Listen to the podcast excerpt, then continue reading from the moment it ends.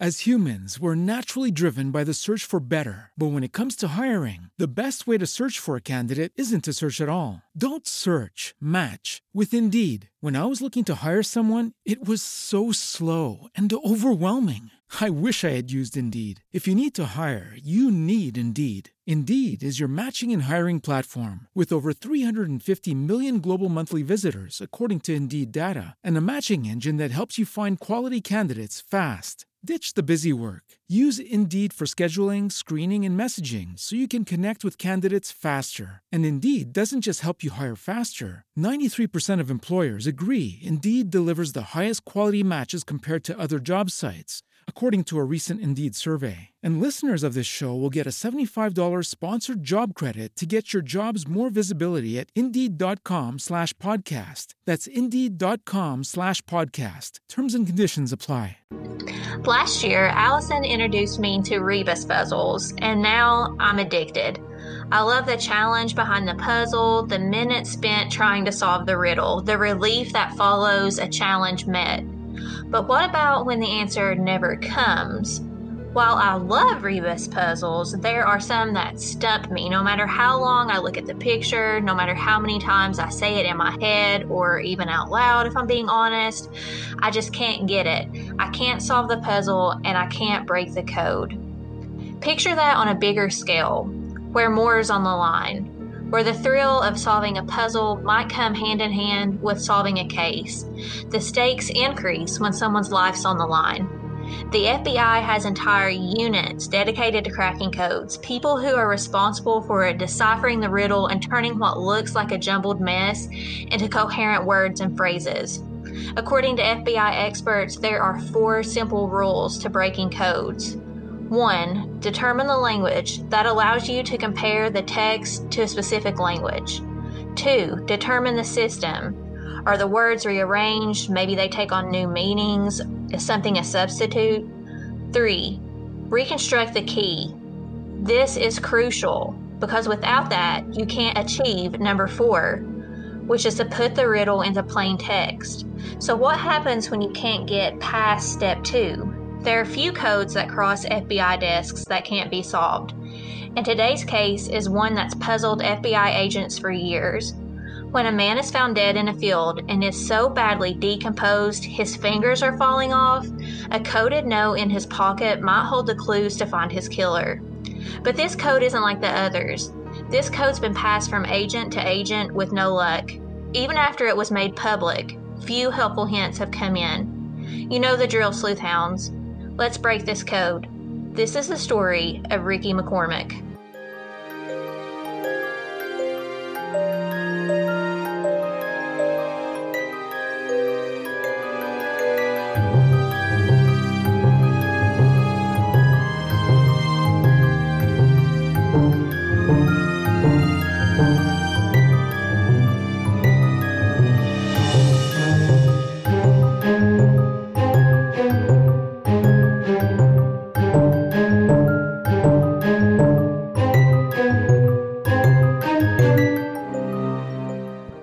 Welcome to Coffee and Cases, where we like our coffee hot and our cases cold. My name is Allison Williams. And my name is Maggie Dameron. We will be telling stories each week in the hopes that someone out there with any information concerning the cases will take those tips to law enforcement so justice and closure can be brought to these families. With each case, we encourage you to continue in the conversation on our Facebook page, Coffee and Cases Podcast, because, as we all know, conversation helps to keep the missing person in the public consciousness, helping keep their memories alive. So sit back, sip your coffee, and listen to what's brewing this week. All right, Sleuth Hounds, we are in the final stretch.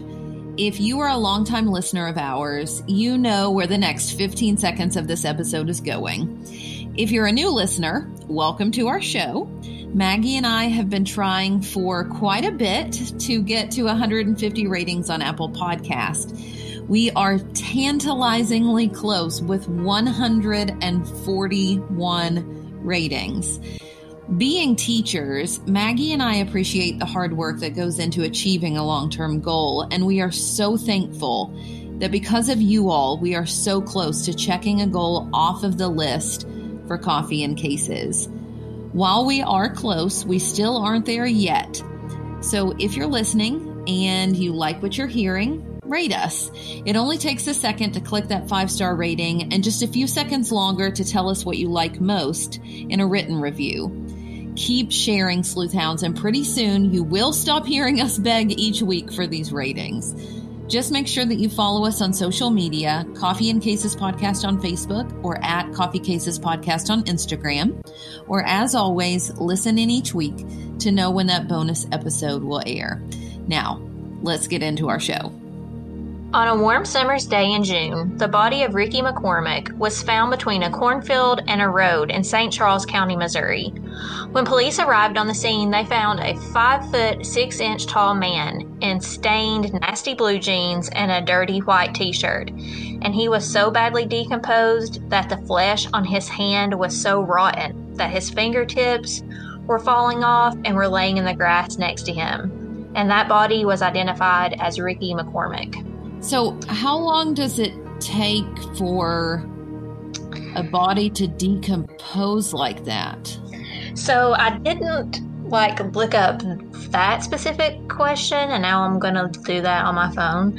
But um like I do know that he wasn't out there long enough to do that. Oh. I, I didn't know if like where you said it was a summer's day in June, I didn't know if like heat would make it well faster?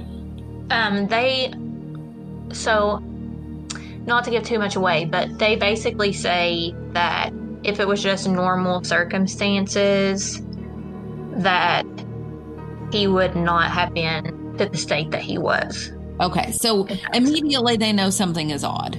Right. Okay. So the investigators were confused by the fact that Ricky's body was discovered more than 20 miles, or that's like around 32 kilometers from his home, because he didn't drive, he didn't own a vehicle, and he was reliant on public transportation, and that was not available in the area where his body was found. Yeah, 20 miles isn't like you're going out for a stroll. Yeah, I'm going to go walk 20 miles and be back in a couple of hours. right. So, um, police were actually very familiar with this area. Um, in fact, um, and you all know me, I cannot pronounce names. So, in an article by Christopher, we talked about this before the show.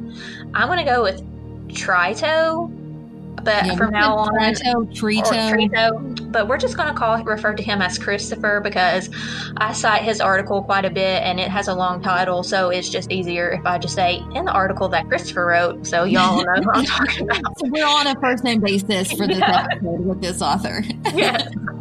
Um, but that article is called "Code Dead: Do the Encrypted Writings of Ricky McCormick Hold the Key to His Mysterious Death?" Now you all know why. I just want to say in the article by Christopher because that's really long. Um, in 1995, authorities discovered a bullet bullet ridden body of an alleged prostitute that was in an abandoned house along that same stretch of road. And then two years after Ricky's death, state crews were like just mowing the grass along the roadway. And about 300 yards from um, where they found Ricky, they found two nude women who were dead. What? So, like, yeah, so like essentially, this it was like just a dumping ground for dead bodies. Okay. So, not the best of areas. No. So Ricky's body was sent away for an autopsy, um, but what the examiner found left police even more puzzled. So as I mentioned before, and we you know talked about it a little, Ricky was badly decomposed. Um, his fingertips from the knuckle down had started to already fall off, um, but Ricky had only been missing well, Ricky was never actually officially reported missing, but the last sighting of Ricky was three days, like two or three days before his body was found. You should see the look on my face. so, in two to three days, there's that level of decomposition. Yeah, and they said that, like, there wasn't any, like, extremely hot days. Like, it was just an average June day. There wasn't any, like, real rain or anything like that that would have kind wow. of pushed it along. So they thought that maybe um, he was like kept in a trunk of someone's car or maybe like in a metal um, storage shed or something and then Mhm. dumped there. But I still feel like that's a very quick. Wow. I mean, like I said, I'm not 100 percent sure, but Yeah. so the autopsy doesn't really give away much. They're unable to determine his cause of death, um, and they blame the heavy decay as part of that. Um, pathologists do eventually rule Ricky's death as undetermined, which okay, like Right. everything is. I feel like Exactly. but um, police aren't satisfied with that ruling, and they're for sure that Ricky was a victim of foul play. Uh, yeah, because I mean that's not natural to decay in three days. Right, like that alone, I feel like there has to be something more involved than just you had a heart attack on the side of the road. Right. So, despite checking Ricky, his surroundings, and interviewing like his family, his friends, and his girlfriend, um, they they don't really get any like significant leads. And pretty soon, Ricky's case is put on the back burner. You know, as more cases come in to like the office and stuff. Mhm. So, with little to go on, police just kind of begin building an investigation around Ricky's past, like trying to find out who this guy is. And they find some pretty, like, weird, to say the least, stuff about no. Ricky. So, Ricky is a Oh, high school no. dropout, Okay. which, you know, that does not de- defy, Right. you know, determine your future. He was, for most intents and purposes, unemployed. Also, this is kind of embarrassing, but you know what? I'll tell you guys. So I was like basically yesterday's old. That's how when I found this out. That is it is for intent for most intents and purposes, not in like I have been saying that wrong my whole life. What have you said? I think I part. I mean, like intensive purposes or something. Like I've been saying that wrong my whole life. And when I typed it in, I was like, I know that this isn't wrong. And then I was like, Holy crap! I am so stupid, and I teach English. That's so funny. So I know. I have students all the time, and they'll type something, and they're like, like, um, a lot when they make two words. yeah, or like instead of saying whether, they say rather. That's weird. Like they'll say instead of whether or not, they'll say rather, and I'm like, what? This Like- come from? That's what funny. are you saying? Yeah. So, So for he's all intents and purposes, yeah, not all intents and purposes. um, he's unemployed or was unemployed. He was unmarried, um, and he was the father of four children, which we will talk about more in depth in a little bit. So I feel like what you told me so far, I mean, if he's not in school and he's not employed anywhere, then there really wouldn't, I wouldn't think there'd be like a wide range of people who he would come in contact with every day. Yeah, and I read his age, and he's not like wasn't you know like old, but he wasn't like super young. I'm gonna have to remember um, how old he was. He was 41, so it's not like he's like super Oh, okay. old or super young. Yeah, But like yeah. You should be established at the age of 41, and he just kind of wasn't. And we talk about that, or I'll talk about that in just a little bit. Mhm. Um, so he wasn't like most people his age. Um, in fact, his mother used one of the words that like I hate the most. There's a gigantic dictionary, so why I choose this word. But his mother describes him as retarded, and the only reason I'm saying it is because that's a direct quote from her. Yeah, Um, And I don't, and like, obviously people use it not the correct way. Even the, I I just feel like you shouldn't use it. There's other ways to describe people in general, but I'm sure she meant he was just slow, um, because in most every article that I read, um, Ricky was described as barely getting by in school, as falling through the cracks, or being just kind of pushed along from grade to grade until he eventually dropped out. Okay. So there Which were like can happen, sadly. Yeah, and I mean, like, you don't really think about it until you're in that situation, but, you know, by the time kids are in high school, you know, we've seen they've kind of just been pushed along and stuff like that, and it is Mhm. it is sad. Um, But some people said that he couldn't read or write. Um, then other places said that it was like on a very like childish level that he could read or write, and that he was socially awkward, and not meaning like Sheldon Cooper socially socially awkward, like doesn't know mm-hmm. how to do social things, but like just kind of like he would isolate himself. He would stand alone on the playground and kind of ignore when the other kids tried to include him. Oh no. Yeah, and like again, being teachers, we see that side of things too. And I feel like if COVID has taught us anything, it's taught us to value friendships and social interactions because they've been so limited. Agreed. And, and you know, I know that you see this at your school and I do at mine as well that there are there always seems to be kids who appear to be alone, like they're in the lunch line alone, and like there's conversations happening around them, but they're not like included in the conversations or on, you know, at dismissal when they're waiting on the bus, like the same situation. And like every day you want them to find a friend, and like, you know, it, your heart breaks a little when that cycle repeats the next day for that yeah. kid. And I think that kid was Ricky. Mm. And his teachers at times did reach out to his family just to see, you know, kind of what was going on. But, right. I mean, like, from what I can tell, obviously, I don't think he had like the most normal or best home life. Like, it, I didn't really read anything about that. But I mean, if you describe your kid as retarded, then. Yeah. Yeah, that's not. It's not a good sign. No, it's not. So, well, now it makes sense the unemployment. Yeah. Because if he doesn't have the reading or writing ability, you know, to like fill out an application or or to even have an interview. Right. And yeah. and where he would isolate himself, you know. I I get that now. And he did have one cousin, um, Charles, that he was close to. They were um, like brothers. And Charles said that um, Ricky almost lived like in another world. Like he would often talk to himself or talk about things that didn't really make sense. Um, and he kind of argues that Ricky probably had like untreated bipolar disorder or maybe even schizophrenia.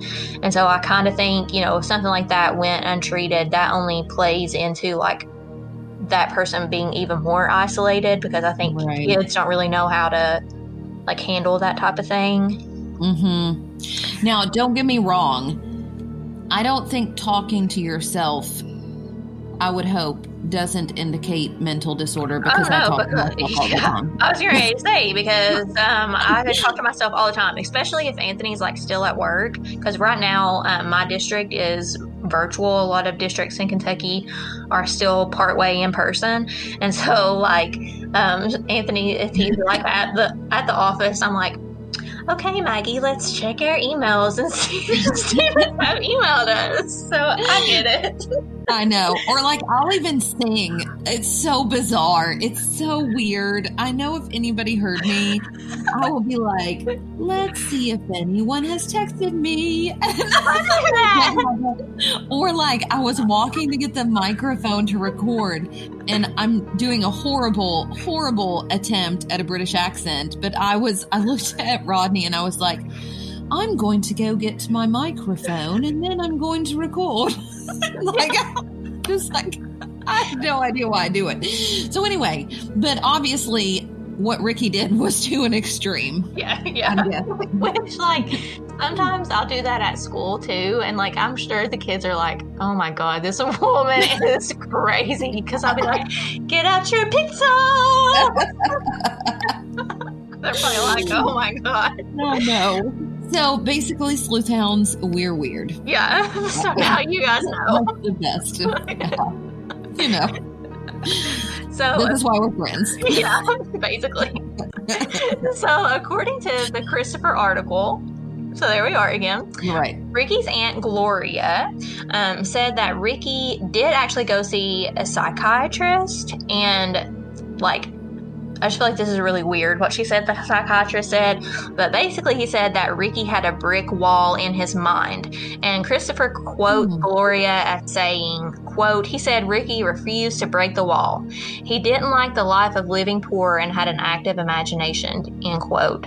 And I promise mm. that, like, this much backstory will kind of make sense when we get further into, like, the actual case. Mm-hmm. But again, just kind of oddities that he has.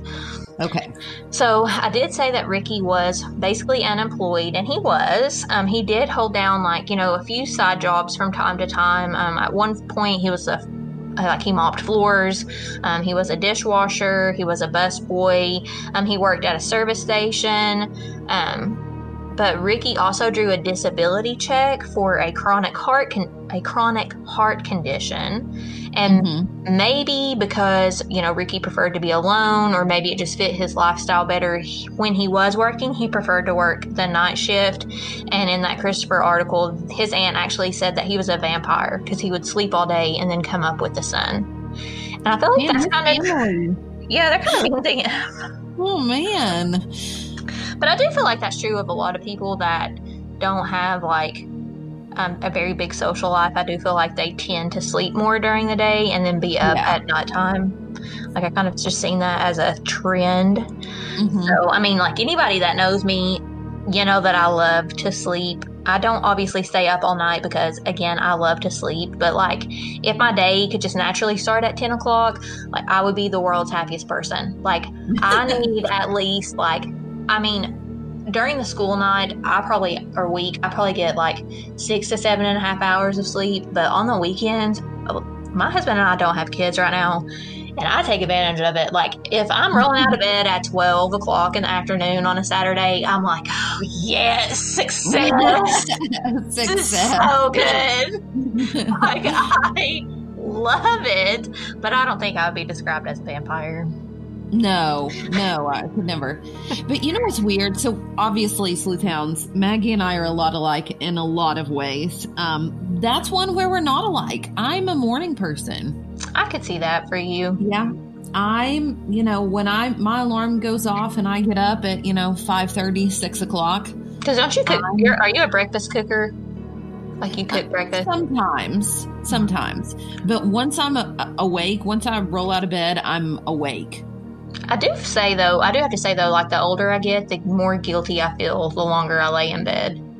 Oh, don't feel guilty. Sleep in. and I'm like, I'll catch myself on Saturdays, like making myself get up at like nine or ten, and then I, because I feel so bad, because I'm like, I'm an adult now, like I should be doing laundry or like cleaning something.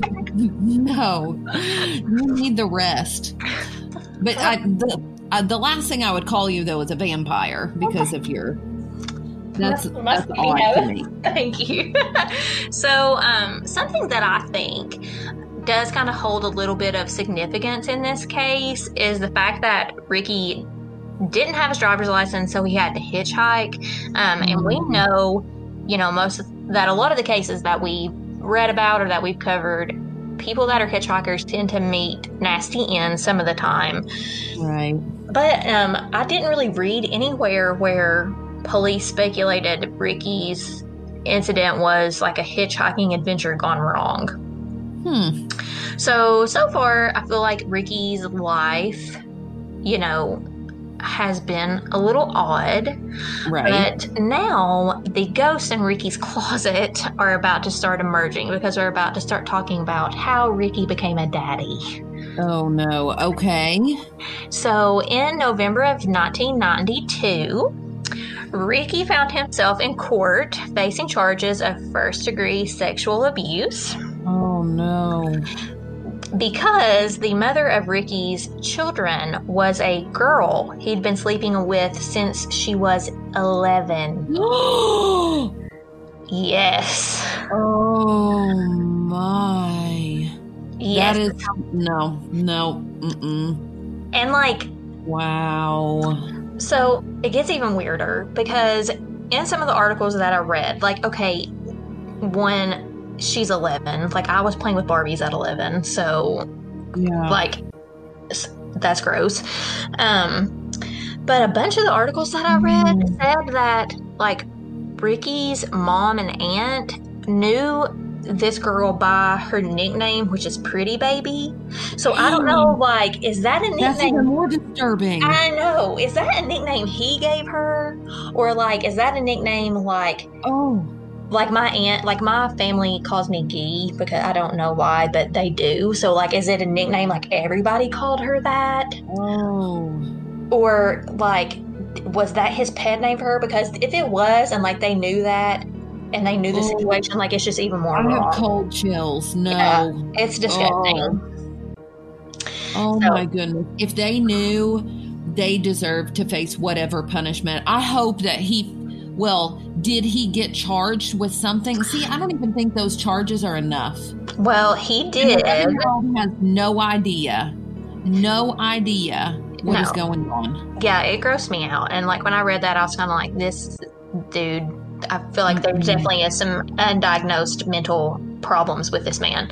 Yeah. So, I mean, so regardless, okay, this girl is now 14 at the time of his trial, and she's given birth to two children by Ricky at this time. Okay, also, where is this girl's parents? I didn't even think about Yeah. that until just now. Yeah. Because he would have been, this man would have been in jail a long time before my child turned 14. Well, absolutely. Because my little sleuth hound is 11.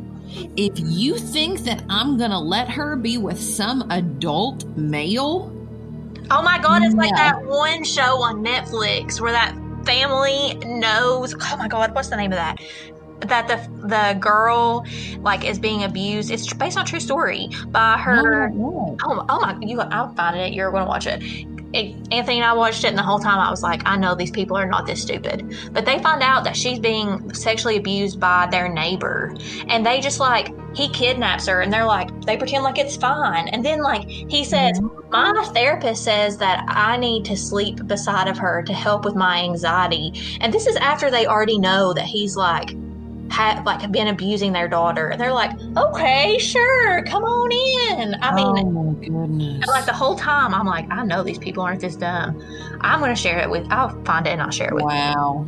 But let me say this too.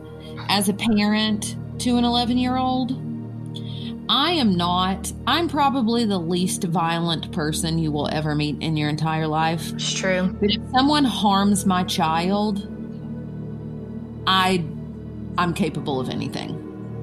Yeah. I'll just leave it at that. So he he does go to jail for all of 13 months.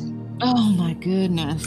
And he later goes on to father two more children, though I don't think it was by this girl. I didn't see who was the mother of his other two kids, but yeah. And I would fear too if he's been with a girl who's that young.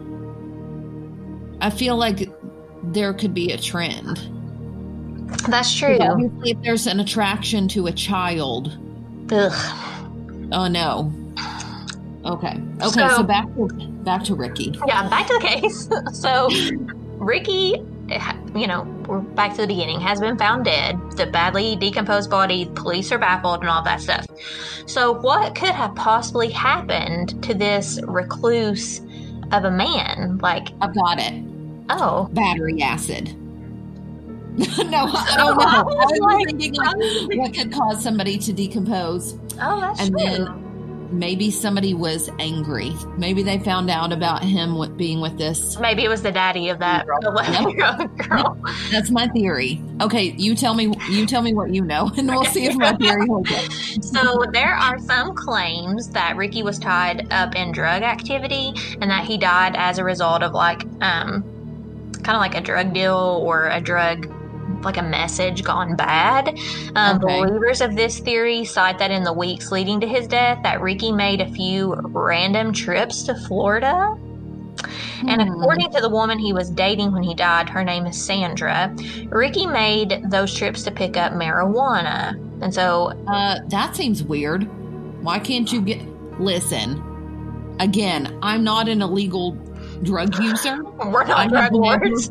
No, I wouldn't. I wouldn't have the first clue where to find marijuana. Yeah, I don't even know that I would I know what it would look go- like. Yeah, my guess is I wouldn't have to go to Florida to get it. Right. Yeah.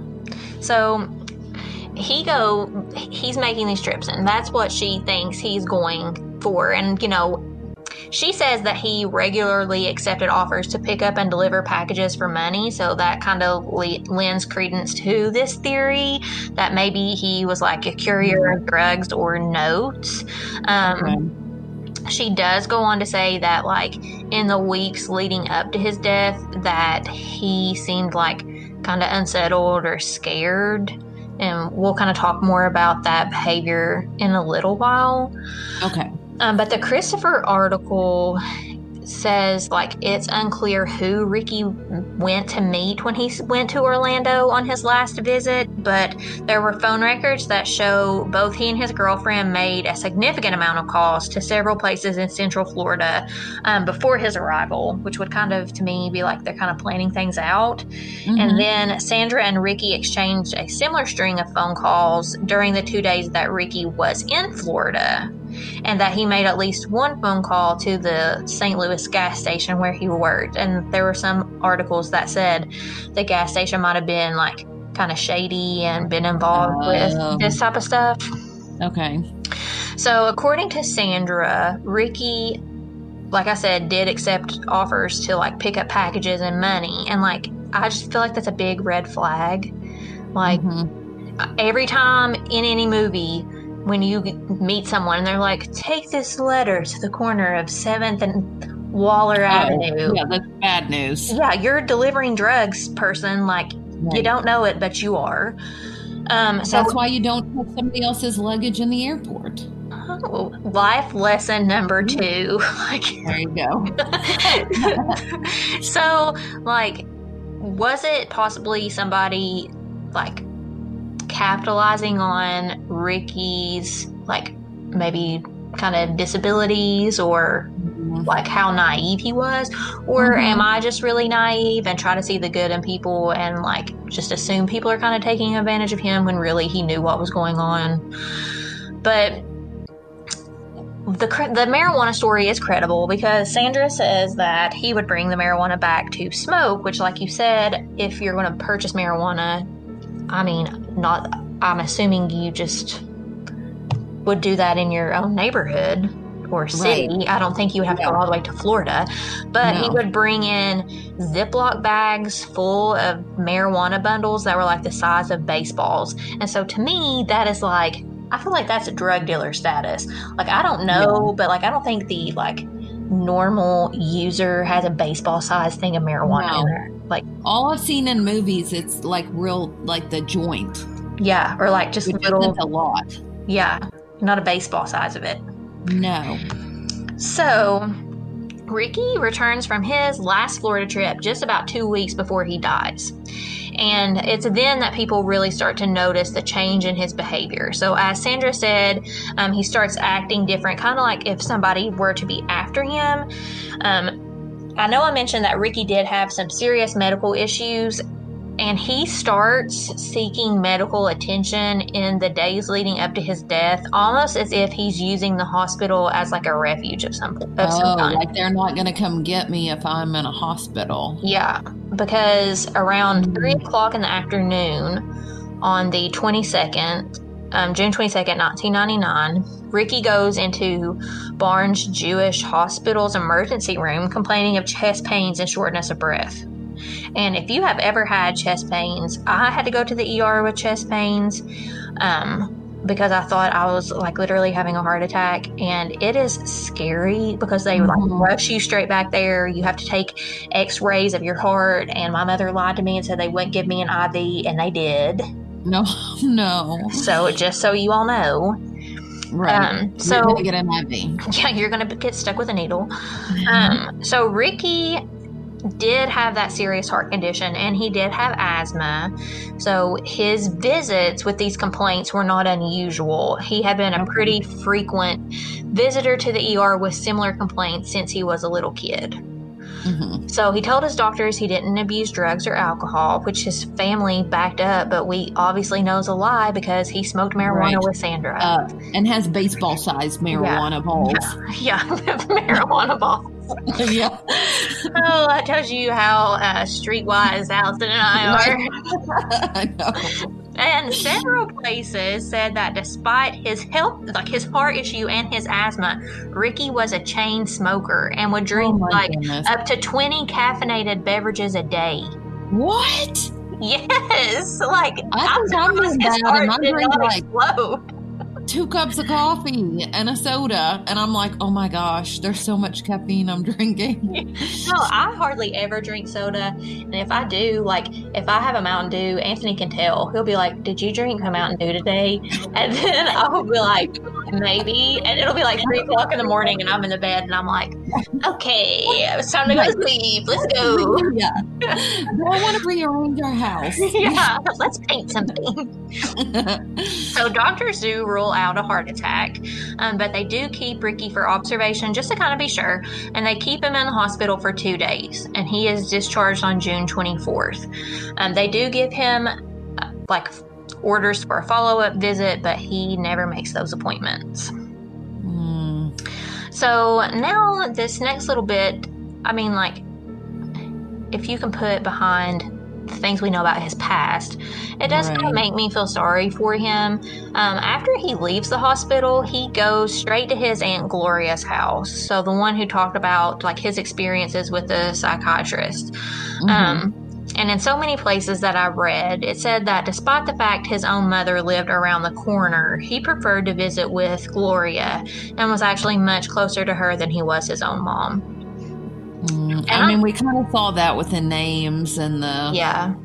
And I do kind of like understand that. I do feel like aunts and uncles are able to form like a special bond with their nieces and nephews because it's Mhm. like they're parent, but they're also like almost on a friend level at times. Because I know like when I was younger, things that my mom would say to me, like if my aunt said it that I was really close to, it almost took on like a new meaning because Mhm. it came because it came from my aunt and not my mom. Right. Um, so according to the Christopher article, it said, quote, everybody needs someone to talk to, and this is Gloria talking. Now and then, she said. Ricky would come and visit and talk with me. But according to Gloria, he revealed very little about his life, the problems that he might be facing, or like what he was doing in his just day to day activities when he was with her. And Mhm. Sandra said the same things about him. Like he just didn't really reveal a lot. Not a lot about his trips to Florida, not a lot about like what he was doing day to day. So just very like recluse and just like kind of private. So basically, all we know is like speculation. Yeah, basically. Okay. So around 5 p.m. on the next day, which was June 25th, Ricky entered the emergency room at Forest Park Hospital, which was less than two miles from Barnes Jewish Hospital. Um, and a little tidbit of random information. If y'all don't already know, I'm like obsessed with abandoned houses and hospitals and like library, just like abandoned schools, like all that stuff. Like the thought of the things like the memories that are there or like the life that this building had just kind of Mm-hmm. um, like really intrigues me. And um, this hospital was abandoned like in the mid 2000s, I think, if I'm remembering correctly. And I literally spent like 45 minutes looking at pictures and watching videos of people touring this place after it was abandoned. And it looks like it's kind of straight out of The Walking Dead. It's very like, oh, like when he wakes up and Yeah. yeah. Yeah, it's kind of creepy. And like one time I made Anthony um, back in Eastern Kentucky a it was a hospital in a town and then they used turned it into like a nursing home and then it had been abandoned for a while and they were doing like an auction of the stuff inside i made anthony and you could like go in and look at the stuff Oh, Yeah. Of course, we weren't going to buy anything, but I was like, let's go. I want to go through this old hospital. And I was like, Anthony, let's just buy it because it's such a pretty building. And I was like, we could live here. We could make it a house. And he was like, Oh my gosh, um, I'd be afraid to you're nuts. He was like, Yeah. people have died here. Right. I'm with Anthony on this one. So we just buy it. And I was like, you could turn it into such a cool like bed and breakfast. And you could do like haunted houses and stuff. He was like, you're so stupid. So, unlike the last ER visit when Ricky was complaining about chest pains, this time he comes in and says he couldn't breathe, um, which, you know, he has asthma. And doctors just kind of um, chalk that up to an asthma flare up. He isn't admitted. Um, he's released around 6 o'clock that afternoon. Um, and it's actually not clear when he left the hospital. Gloria, in a couple articles, said that he actually spent the night in the waiting room and then left the next Hmm. morning, which kind of again points to him using that the hospital as kind of like a safety net. Right. So Sandra told police that she talked to Ricky on the phone at 11:30 a.m. on the 26th, and he said that he was going to go to the gas station, get something to eat, and that, you know, everything was okay. Um, the last sighting that we have of Ricky was on June 27th. And the day after. So the day after that, and he was leaving the gas station and had no idea that his death was only like days away because he's full we've come full circle now has been found dead on june 29th Okay. so those like last couple days for him were just hospital visits and Right. And that's about it. that's about it so ricky's case does stay pretty cold for the most part um, so cold in fact that fbi the fbi decides to take a huge step forward and let the public in on some like sensitive case information so right, they- which usually they don't do, right? We talked Right. about that. Like they'll keep information back so that way they'll know if someone has insider information. Right, and what they release is very big in Ricky's case. They say, they tell the public, and this is in 2011. So Ricky died in yeah, like what was it, 1999? 99? Yeah, so it's like it's a while. They tell the public years. mhm, that they actually found notes like on Ricky's body that were like encrypted. They're coded, and so they wanted the public to see if they could crack the codes because the FBI wasn't able to crack the codes. Um, according to the, which is crazy, and I will, you will find out why in a second because I was like, holy crap. So, according to the unsolved murder of Ricky McCormick, to date, the FBI cryptanalysis and racketeering records unit, which is called CRRU, have been unable to decipher the baffling note, and they feel like this note could help solve Ricky's murder. Dan Olson is chief of the FBI CRRU unit said quote it doesn't happen often that we have an unsolved cipher of this length and significance. The characters are not random. There are many e's for example that could be used as a spacer. There are many characteristics that suggest it could be solved. Many patterns. The problem is we don't know why it's not solvable end quote. Ooh, i know there's I'm 30 intrigued. so there's 30 lines of this coded text, including numbers, letters, and parentheses.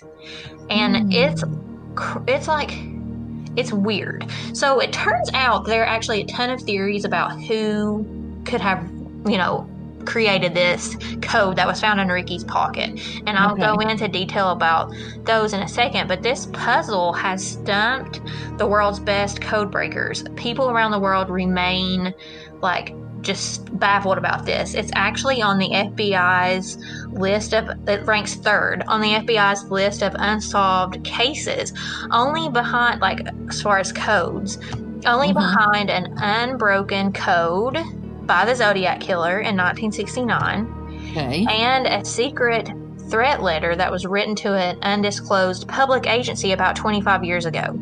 So if you Google like the CCRU's unsolved codes, Ricky's is third. Wow. Yeah. Okay, now I need to see it. yeah, we'll definitely post it um, so that you guys can see it because I mean, I feel like if anybody could break it, it could it's going to be one of our sleuth hounds. Oh, totally. I love riddles too. Oh yeah, I feel like I this love would be like And logic problems. Yeah. Yeah, like I feel like yeah, as far as like the Rebus puzzles go, I tell you all, like I really do like I will sit and I've like started with my kids at school. I'll put them Mhm. up sometimes for them to do, like especially if I can find um like if it's like Halloween, like I'll put a Halloween one up or something like that. Um and like I'll sit and stare and stare at them, and sometimes I can't get them, and then like I'll finally figure it out, and I'm like, duh, like it's so Right. easy once you finally figure it out. So, um, the FBI typically, and this is why I was like, what? They usually unlock the meaning of codes in just a matter of hours. Wow, hours. Quick. And this is so P.S. Sleuth Hounds Allison and I are not recording together right now, so I'm gonna send her um, a text message with a link to an article that has those um, codes in there. Okay. But like, so we're a couple of hours, and this is like 11, 12 years later. So you Right. they're desperate. And Right. like, unlike the Rebus puzzles where I can Google the answer, they cannot Google They can be the like- answer. Got a little too excited. I was gonna say I maybe they were sending it thinking like there's some secret code with friends. Like, did you do that when you were little? Oh yeah, like have a secret language or whatever. But I feel like no kids could come up with a code that the FBI can't break. Yeah, exactly. Like, Oh, which again, like one of the theories, you're gonna be like, I don't know, because I just don't know. So um, so I totally was not picturing. So Maggie just sent me the link, and I was not picturing Ricky McCormick the way he looks. yeah, I did not either. Whenever I was, we'll post this picture. Like he just looks like like average dude. Like I just, Yeah. yeah. Which I guess we say that every time. They just look like an average person. So I'm looking at the code, and it's like little paragraphs almost with like circles around the different parts. And there's like no spaces to indicate different words. So it's like you know a letter has to be a space. Right. But then, I mean, there will be like, on one part of it, it'll say, like, I'm looking at the second picture, and there's like short phrases in parentheses. And it'll, like, I see a 71, and then the, in the line below it, I see a 74, and the one below it, I see a 75. Yeah, and they So like years or something. Yeah, and they run those numbers, um, like, well, I'll tell you. So, um, Dan Olson goes on, like, quite a bit. Of, he does quite a bit, of, a bit of explaining in that Christopher article that I've been citing. Um, but he walks us through like his steps to break the code in that article, and he says when McCormick's code originally hit, like in that article, it says when McCormick's code originally hit his desk, Olson attacked them as he always does, counting characters and looking for patterns. So just kind of like what you were doing. He attempted Mhm. to break them down naturally with graph paper and a pencil. He dissected the strings of letters and numbers on whiteboards amid the acrid whiff of dry erase markers. He employed computers with state of the art software to perform statistical analysis. Olson worked on the codes for a solid two weeks and he got nowhere. He even brought in other analysts to look at and brainstorm ideas. He consulted experts for clues. He compared the letters and numbers. So, like how you almost said, there's like a pattern. They looked to see Mhm. if that could possibly have been like street addresses in St. Louis. They looked at maps across the country, um, but they didn't really hit anything substantial. It was more just all kind of like coincidence. Mm. Like, have you ever? Okay, so I buy. This is like the best gift for me ever. But uh, those puzzle books, like you can get in the grocery store. But I love every puzzle in it. I love like acrostics and the logic problems and things like that. But there's one type of puzzle that's a cryptogram and it's what you just said. Like it's basically like code breaking but for dummies. You were not like you know the fbi cru um, but yeah i mean you'll have to look and you say okay well if the letter letter r repeats a bunch it's likely a vowel and a more common vowel like an e. And so you can like and then but it gives you a category. So it'll say like i don't know flowers and so oh, so you kind of can narrow it down a little. right exactly so you could try to figure out you know which flower it is and but you do have to kind of see if you can see patterns look for common letters which likely again represent a vowel or like an s or a t or something like that So basically, tomorrow Allison is going to have this solved. Is what she's saying. I'll have it solved by tomorrow. No. on Friday, it'll say Allison solves Right. Ricky Right. I just took a look at over lunch, you know. In between grading papers, Right, I quickly right. glanced at it and solved it. You're welcome, world. right. Um, so there are the theories behind who has written the notes, um, and I'm going to talk about. I think I talked like three or four, maybe.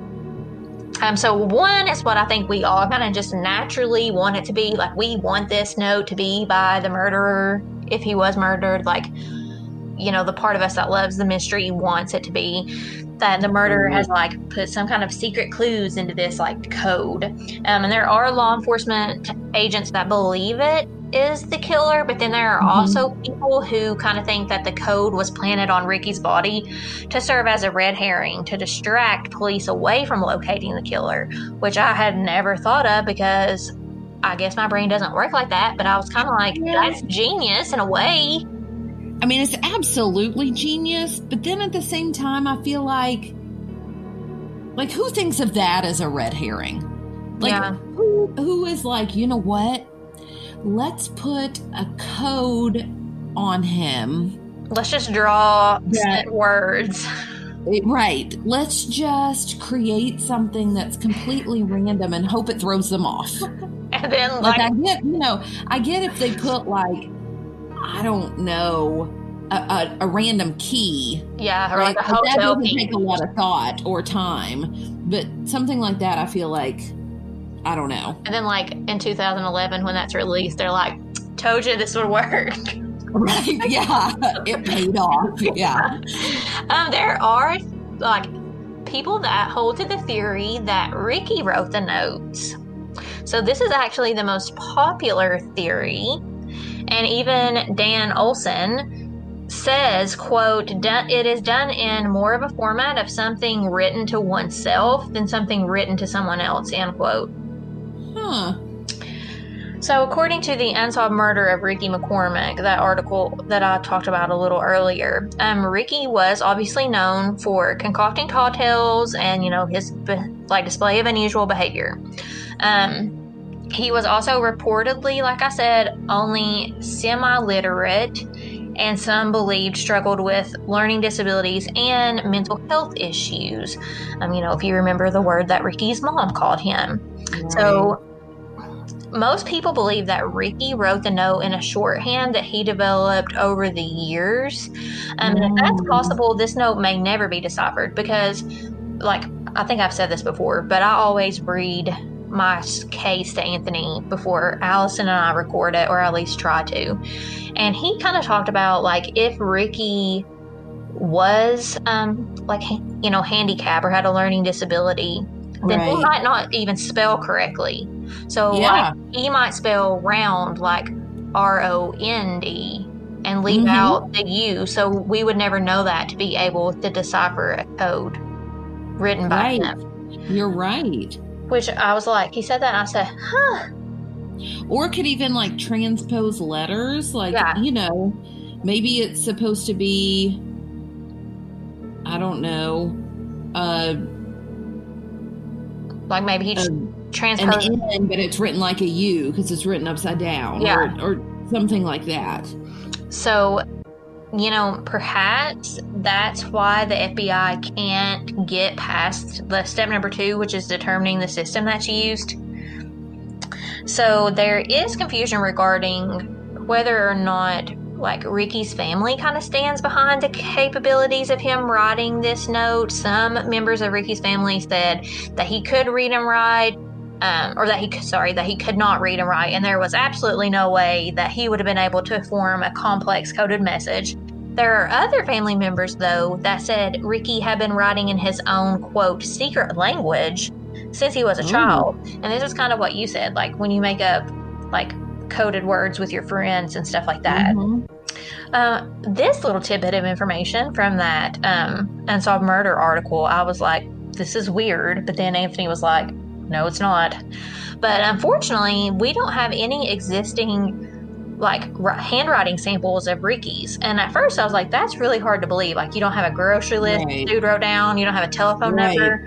But then Anthony was like, you know, if he wasn't like comfortable writing down things, he's going to avoid writing them down. Mm, So there good probably wouldn't be anything to compare the note with. So the third theory, and I lied to you all, this is the last theory, um, was that Ricky was like couriering, which I think is a very hard word to say. It's a lot of vowels. Right? Um, the note. So the unsolved murder of Ricky McCormick article states. Um, Cryptographer Alanka Dunnan contends that Ricky, this is a quote from that article, likely didn't write the note. Instead, after taking into consideration into consideration Ricky's education and background, Alanka suggests that he may have worked as a courier for coded messages for criminals. However, if Ricky was killed because he was couriering notes for nefarious people, it seems odd that the killer would have left the note on his body to have it found Right. by police. End quote.